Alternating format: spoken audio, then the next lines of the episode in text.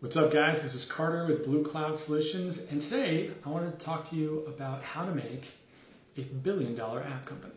All right, now I'm going to break this into three buckets, and by no means is this a comprehensive list, but I do think that this will be very helpful for anybody out there who's thought about, hey, this could be a huge app idea. This could be, this could be so big. This is the next Instagram. I want to talk about a few key things that I've seen pretty much across the board for anything that's gone that big. And I think that this is very helpful even at the very small level, right? Even if you're just getting started. If you have big dreams, if you want something to go big, this is a good set of guidelines. All right? Now, the first one is all about market leadership. Now, if you want your app to go really big, or if you want anything to go really big, you either need to be the market leader in some particular market, you know, a niche market or a big market, but you need to be number one, or you need to solve a very specific problem for somebody who already is a market leader. Let me give you a few examples. Obvious one, Instagram, right? They became the first and the best for photo sharing. There were a lot of other competitors, but Instagram very quickly became number one because they figured out that you can't save the, the image to your camera, you have to actually share it on a network, and it, it made everything go viral. They went big. They also had an amazing product. So they became the number one in their industry. Now, similarly, they got bought by Facebook, and that's because they solved a very specific problem for Facebook. Right? Facebook is so much bigger than they were, and they solved a very specific problem for another market leader. So they kind of leapfrogged from one market over to a much bigger market, and that's how their value was was created. Right? Same with WhatsApp, where they, there was what 17 or 19 billion dollars. They were the number one texting app. They got rolled into another market leader, into Facebook, who then rolled them into Messenger so they can get even bigger as the market leader for social networks or whatever it may be. So you can, whenever you look at any big app idea or any big app exit or any big company really, what you'll see is that they become the, the best at something very specific. And then typically the people who buy them are a much bigger company that need that solution. They need the, the number one in something small to solve a problem that they have. Okay? So that's the first one, market leadership. The second is all about solving problems, right?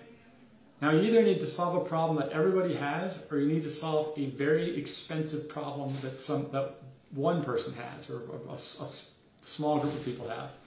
You know, with these same examples, or I should say a different example, you know, some of these dating apps, right? That is a massive problem that a lot of people have.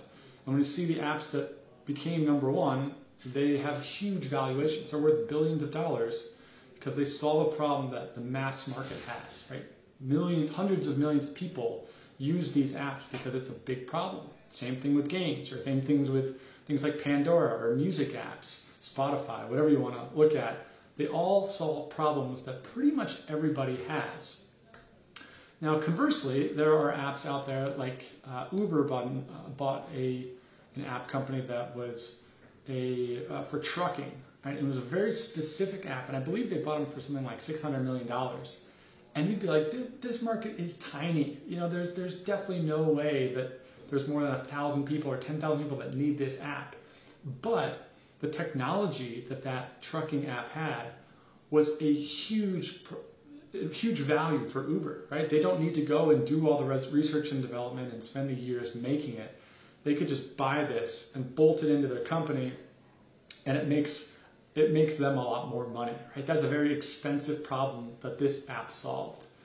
So anytime you want to have an app that goes really big, you need to solve a problem for a lot of people or you need to solve a very specific problem for a for someone who has it's a very expensive problem that they have, and it can be across any category. Uber just being one example. All right.